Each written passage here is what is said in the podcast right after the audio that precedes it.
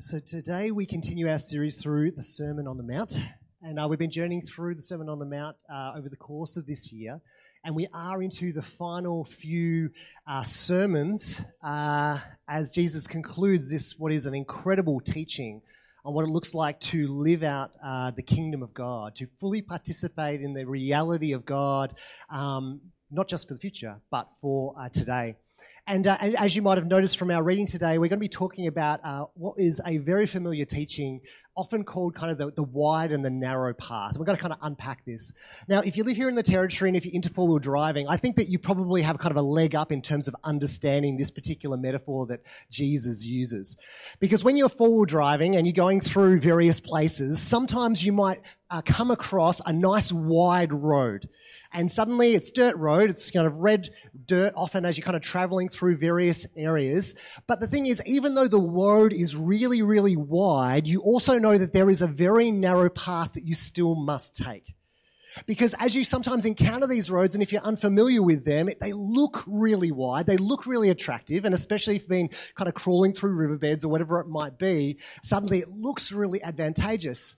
But the thing is, if you just start putting your foot down and heading across some of these wide roads, so often what you end up with is either a lot of corrugations, you know, bumping up and down, pushing you to the left or to the right.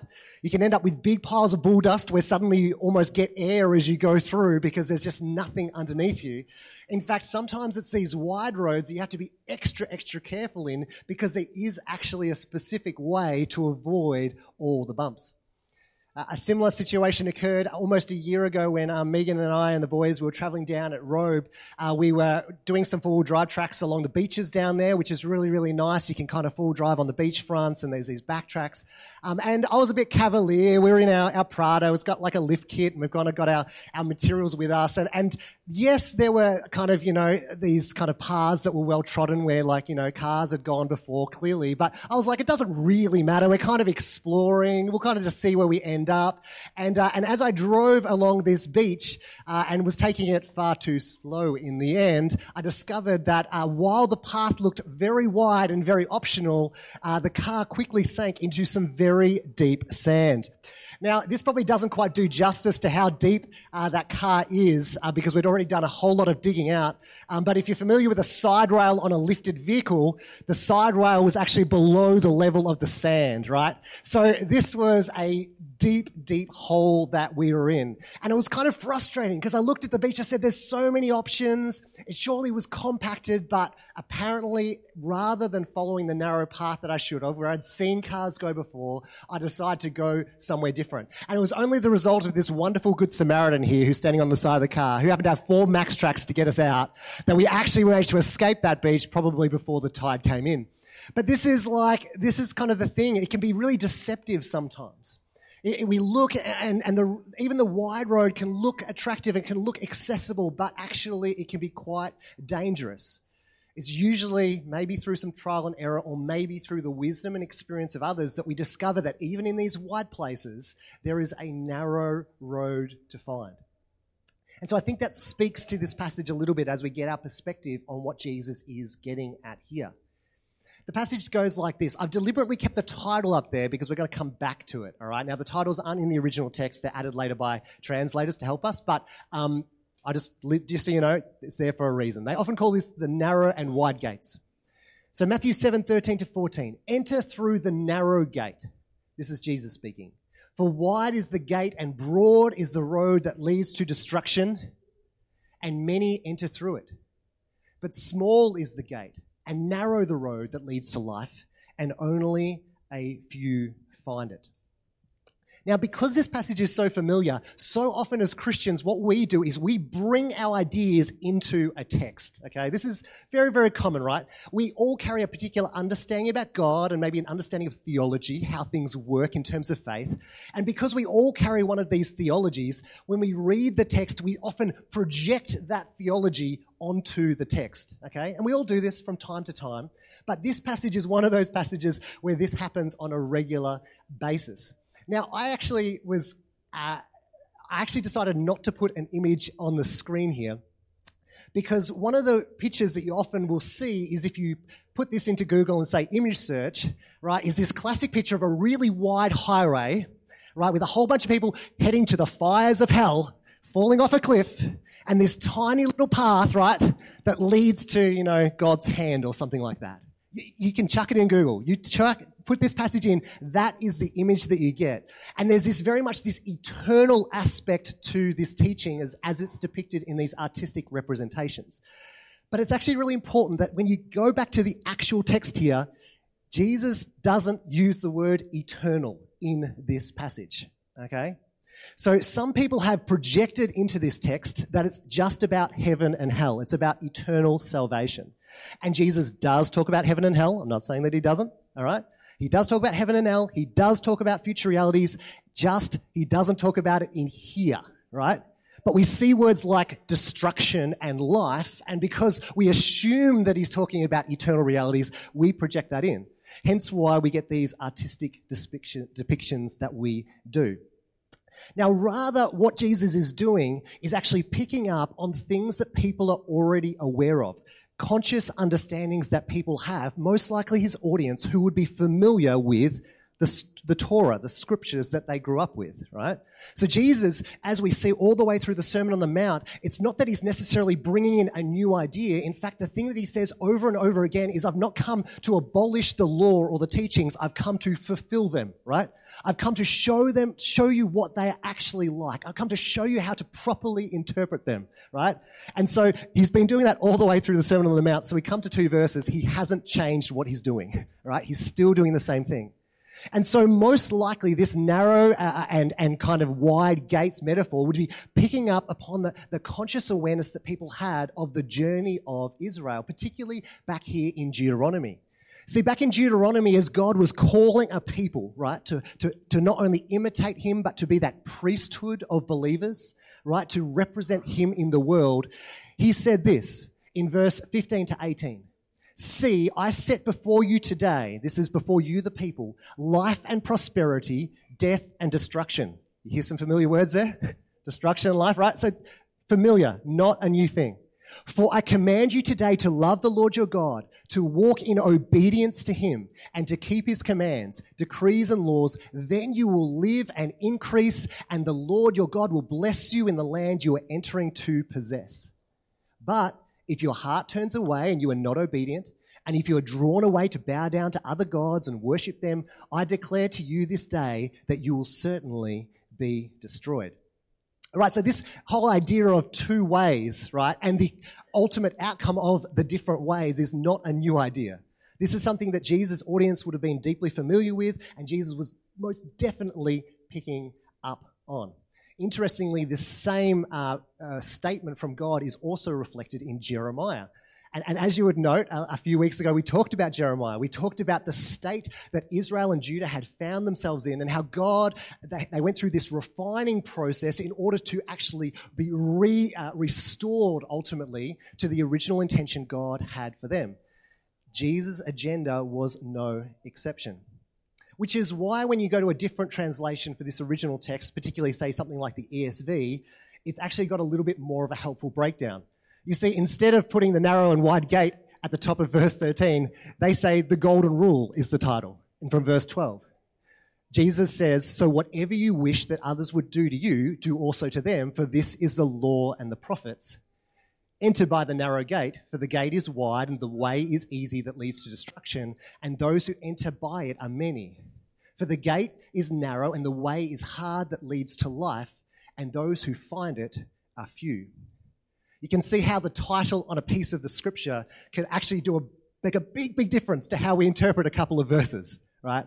And interestingly, the, at least in this ESV, they've chosen to frame it around the golden rule because Jesus uh, says the practice, the expression of your faith, the expression of your participation in the kingdom is my priority here.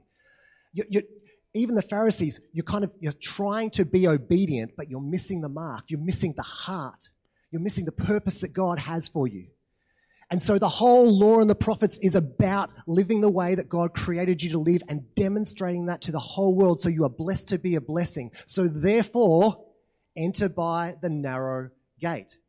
For wide is the road that leads to destruction. You've heard this before.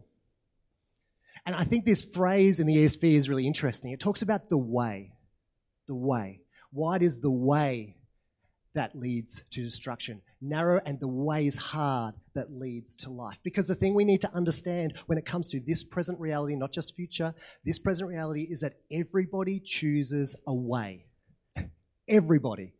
Everybody chooses a way. Christian, non Christian, doesn't matter. Everybody chooses a particular way. Now, up to this point, we can see how Jesus has been leading to this.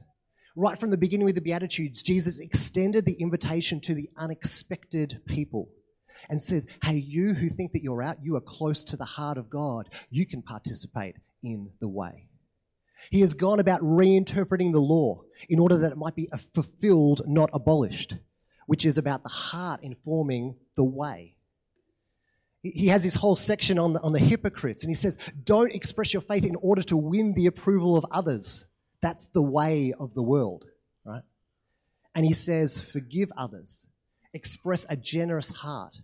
Don't worry and don't judge, for you have a Father in heaven that you can trust. It all is informing this way that he is prompting people to follow. People who know God or would have grown up with a deep understanding of who God is.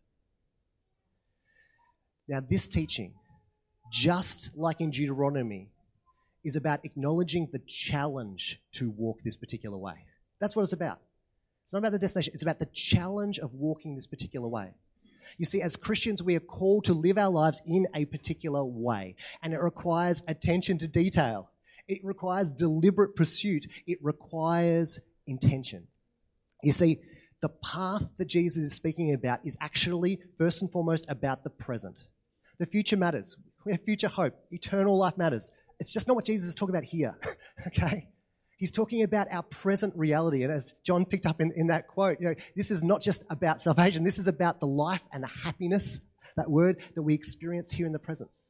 The peace that God has bestowed his creation with when they live the way they were intended to live. So the path is about the present, and the path that we choose to live on is actually a daily choice. It's like back in Deuteronomy life and destruction are actually present realities because we're all choosing a way. I don't need to like explain this to you. You witness this. If not in your own life, you witness this in the lives of people around you. You see the different ways that people choose and you see the consequences of those ways. And when those ways build up a head of steam, they build up momentum, they ultimately lead to greater and greater levels of life or greater and greater levels of destruction, right? This is what Jesus is picking up on. If we're not deliberate, if we're not intentional about the way that we choose, if, if we just assume that the wide road is the safe road, if we don't actually seek the narrow path that actually takes detail and attention, then the kind of experiences that we're going to have as we journey on that way will risk not only danger to our present, but danger to our future. And so, this is the intention that Jesus is talking about. He's saying if you want to walk on this kind of Sermon on the Mount way, if you want to walk this out, right? If you want to walk out the way of the gospel, the way of the kingdom of God, the kingdom of heaven, you're going to have to do it with intention. You're not going to stumble into it. I mean, don't get me wrong, there's times when people stumble into the kingdom because the kingdom is breaking, breaking through in all sorts of different places and people get to taste it and see it, and that's really cool. But to actually choose the way of Jesus, choose the way of the kingdom requires intention. Because there is a broad road that can be walked upon. And if we don't actually have intention, we'll simply journey down that road. I think back, we don't experience it here in Alice. I think back to whenever you're traveling through a major city in Melbourne or something like that. I, remember the, the, the, time that always freaks me out as we were journeying toward the airport is what's called the Bolte Bridge turnoff. Because the thing is, as you kind of enter into the city, I know that there's a left hand exit somewhere up there. Like, I, and in my brain, and I'm not great, like this good at driving, not good at navigating, but in my brain, there's like, I know it's somewhere up there. But the problem is, there's five lanes of traffic, right? There's five lanes of traffic, and if I'm stuck on the right hand side, by the time I see that exit, it's too late. it's way too late. Even if I can see it on the horizon, it's already too late. There's no nice Victorians who are going to let me cross five lanes of traffic. I might get to two. Okay, I'm a Victorian. I'll give you two. But five, not going to happen. There's this sense in which it's like if I want to be able to make that turn off, I'm moving to the left hand lane before I go under the river, right? Because I need to be deliberate about decisions I make because I can anticipate where, what is coming, right? It's good to seek God in the moment. And it's good to have open eyes, but God, where are your work? How can I step into it? But in the broader decision of the way that we choose to go, there are some really deliberate decisions we need to make to prepare for that exit. All right? You can have an outcome in mind and something you're striving for. I want to make that turn off. But the work is in the journey. It's actually doing it. It's actually stepping it out. And this is why Jesus puts his finger on. And he's going to put this finger on this over the next, not just this week, the next week and the week after, right? Size, I think you're on next week, mate. Not good. No surprised eyes. That's good. We're going to be like hammering this in, right? Because this is about the present reality and what it looks like to live out the kingdom of God today, and it requires intention. So, with this in mind, with this in mind that we all choose a way, we need to have intention about how we go and live that out, Jesus continues. He says, verse 7, 15 to 16, watch out for false prophets they come to you in sheep's clothing, but inwardly they are ferocious wolves. By their fruit you will recognize them. Do people pick grapes from thorn bushes or figs from thistles? I know I do not. So Jesus says, we're all choosing a way. You need to be intentional about your way. But as you are intentional about your way, you're going to meet some people on the way. You do not do the way alone. And the first thing that he highlights is false prophets. Now, depending on what tradition you've grown up in, maybe you just like when you picture a false prophet, you're imagining like a guy like with a big beard, like standing on like a, I don't know, like a, a wooden box or something like kind of yelling out. It's like that kind of prophetic figure, you know, and he's like, oh, well, you know, sometimes they might say something true, but uh, sometimes they might be false.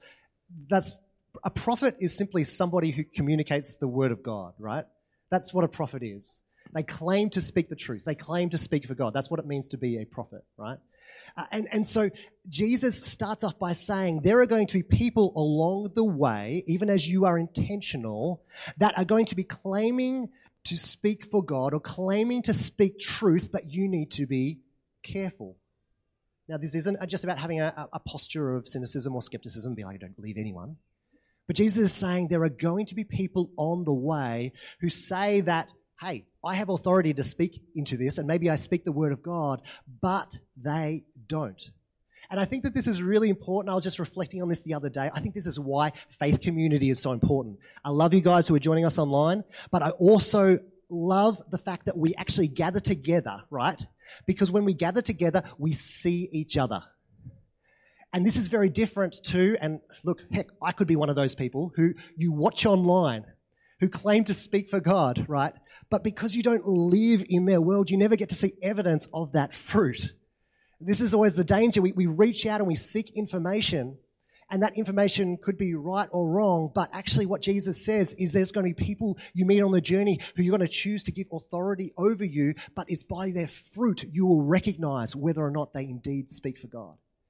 And it's hard to see the fruit unless you're doing life with people, right? And, and, and I put myself out there. And like, you know, there's a sense of like, as a pastor, I want to be known for my fruit. You know, I, I come up here and I say a few words and maybe have a few conversations during the week. But, but what's the point of me giving advice if my life doesn't reflect the kind of fruit that is reflective of the kingdom? And the same is true of all of us. We, we enter into our workplaces and, and you have a prophetic role within your workplace or your family.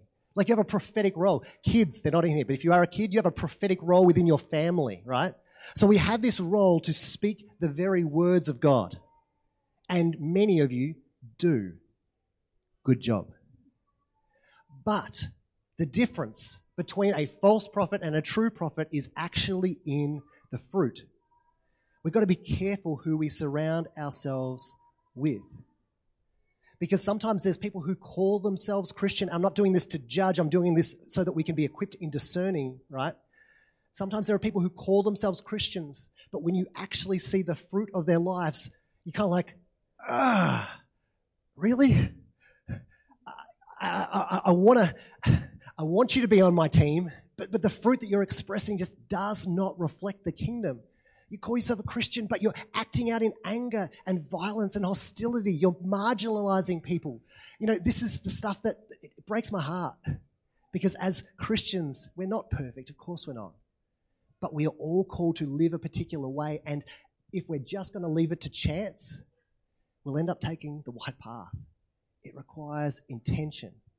Sometimes it requires a prayer before each morning, before we head into work and be like, God, who are you going to place in my path? Who is going to be the most frustrating person you are going to place in my path today? And God, I'm going to call and ask that your spirit would lead me to express the kind of fruit that reflects your heart. And you do that in advance because in the moment, if you're anything like me, it doesn't always come up. We try, but we do that in advance. And I love how Jesus just lays out here by their fruit you will recognize them. Do people pick grapes from thorn bushes and figs from thistles? And the truth is, it doesn't matter what people call themselves. If people are thorn bushes or thistles, you can't expect fruit. and I'm not doing that to be like you're always a thistle and you're always a thorn bush. Jesus isn't doing that either. But if, but if we're honest and we're thinking about who our companions on the journey are, if we're honest about that, Jesus is saying, be discerning. Don't just listen to everybody. And certainly don't just listen to everybody who calls themselves a Christian. Look for the fruit. Now, thankfully, Paul actually in Galatians picks up this metaphor. I don't think it's by chance he picks up this metaphor. Um, it's rarely by chance in the scripture. These guys are learning and living um, from the teachings of each other. And again, uh, oh, actually, I'm going to go to this one first. In Galatians chapter 5, he talks about the fruit of the Spirit. Before this, it talks about the, the fruit of the world, essentially. but the fruit of the Spirit, uh, the fruit of somebody who is living in the reality of God, is love, joy, peace, forbearance. Where do they go with that anymore? Patience is cool. Anyway, patience, kindness, goodness, faithfulness, gentleness, and self control. Against such things there is no law. Those who belong to Christ Jesus have crucified the flesh with its passions and its desires. Since we live by the Spirit, let us keep in step with the Spirit. And I love that phrase, keep in step with the Spirit. Because as we go on our way in the present, right, every step, it's about synchronizing with what God is doing. It's not just, I've got my ticket to heaven and I'm good. Like, it's about keeping in step with the Spirit. This is what Jesus says. Jesus continues as we kind of wrap this up. Likewise, every good tree bears good fruit, but a bad tree bears bad fruit. A good tree cannot bear bad fruit, and a bad tree cannot bear good fruit. Every tree that does not bear good fruit is cut down and thrown into the fire. Thus, by their fruit, you will recognize them. What I love about this, uh, this phrase here and what Jesus does here, he actually points out something that's super encouraging. Right? Now, we don't always get this right. And Jesus is deliberately using a teaching to provoke, and it feels very like one side or the other. And sometimes we need that kind of level of extreme understanding in order to throw us out of our kind of lukewarmness, um, or maybe just our kind of label living. But he's saying, hey, if you're a good tree, you can't bear bad fruit. It's like if, if the tree is healthy, if the tree is healthy, it's going to produce good fruit. And that's an incredibly important thing for us as Christians to understand. Good tree cannot bear bad fruit. Good fruit is the product of a healthy tree. And when we look at these kind of fruit of the Spirit, right? And I think it's kind of funny sometimes, and it's not a bad thing, I'll say this. I remember as a kid on my wall, I had these fruit of the Spirit posters that I'd made with different scriptures. And I'd get up and I'd be like, okay, today I'm going to be more loving. Or today I'm going to be more joyful, right? And, and, and and that's fine. There's a lovely little bit of intention to that. But we all know, right, when we seek to just produce the fruit, it can be temporary but rarely produces a crop. okay? We might produce one good apple that day with our intention. But the thing Jesus wants to focus on is actually about the health of the tree if the tree is good, if the tree is healthy, it will produce the fruit. It's not about being more loving. It's not about being more joyful. It's not about being more patient, even though there's some good intention in that. The thing Jesus comes back to is actually it's about our heart and our positioning with God. It's actually about sitting in all those teachings through the Sermon on the Mount so far and understanding it's not just about the legalism and it's not just about the label, but it's about actual life for today. It's fascinating that um, later in Matthew, Jesus is talking to the crowds and to the disciples, same setup as Sermon on the Mount, right? But this is in Matthew chapter 23. I don't have it on the screen. But Jesus said to the crowd and his disciples, He says, The teachers of the law and the Pharisees sit in Moses' seat. So you must be careful to do everything that they tell you. Doesn't that seem bizarre? So Jesus is saying, You do everything the Pharisees and the teachers of the law tell you. But do not do what they do, for they do not practice what they preach. They tie up heavy, cumbersome loads and put them on other people's shoulders, but they themselves are not willing to lift a finger to move them. It's really fascinating. Again, we often are like, oh, Pharisees, bad guys. Jesus is like, hey, listen to them. Hey, yeah, my disciples, I know you've chosen to follow me, but listen to them. Just don't do what they do. Because their words are good. They're actually maybe even accurate. But the fruit, the living, the peace, the patience, the kindness, the goodness, that is the thing that is missing. And we're going to come back to this word practice in a couple of weeks' time. But essentially, what Jesus says to these guys is do what the Pharisees say, but not what they do. Because there isn't compassion in their expression. There is adherence to the letter, but not to the heart. And so, you can see how that idea connected with this teaching on the Sermon on the Mount all kind of wraps up together to help us understand that this way of living, this way of Jesus, it can be done, it can't be done accidentally, it must be done with intention. And with that intention comes companions on the journey, and we need to be aware of those companions. Now, in case you feel like we're judging, next week we're going to be talking about judging ourselves and our fruit, right? But we need to be sure that we are choosing a particular way. And that way is not always going to be easy, but it is the best possible way. And so, rather than just producing more love, can I encourage you to work on producing and cultivating your life as a healthy tree? You can be more loving, you can be more joyful. Good, do that, definitely do that. But actually being rooted in a source of life and truth that will bring fuel to that tree and give health to that tree is actually the most important thing. It requires nurture. And I don't want to just come out the end of a sermon and be like, read your Bible more and do your devotions, that kind of stuff. But there's a reason why we say that, right?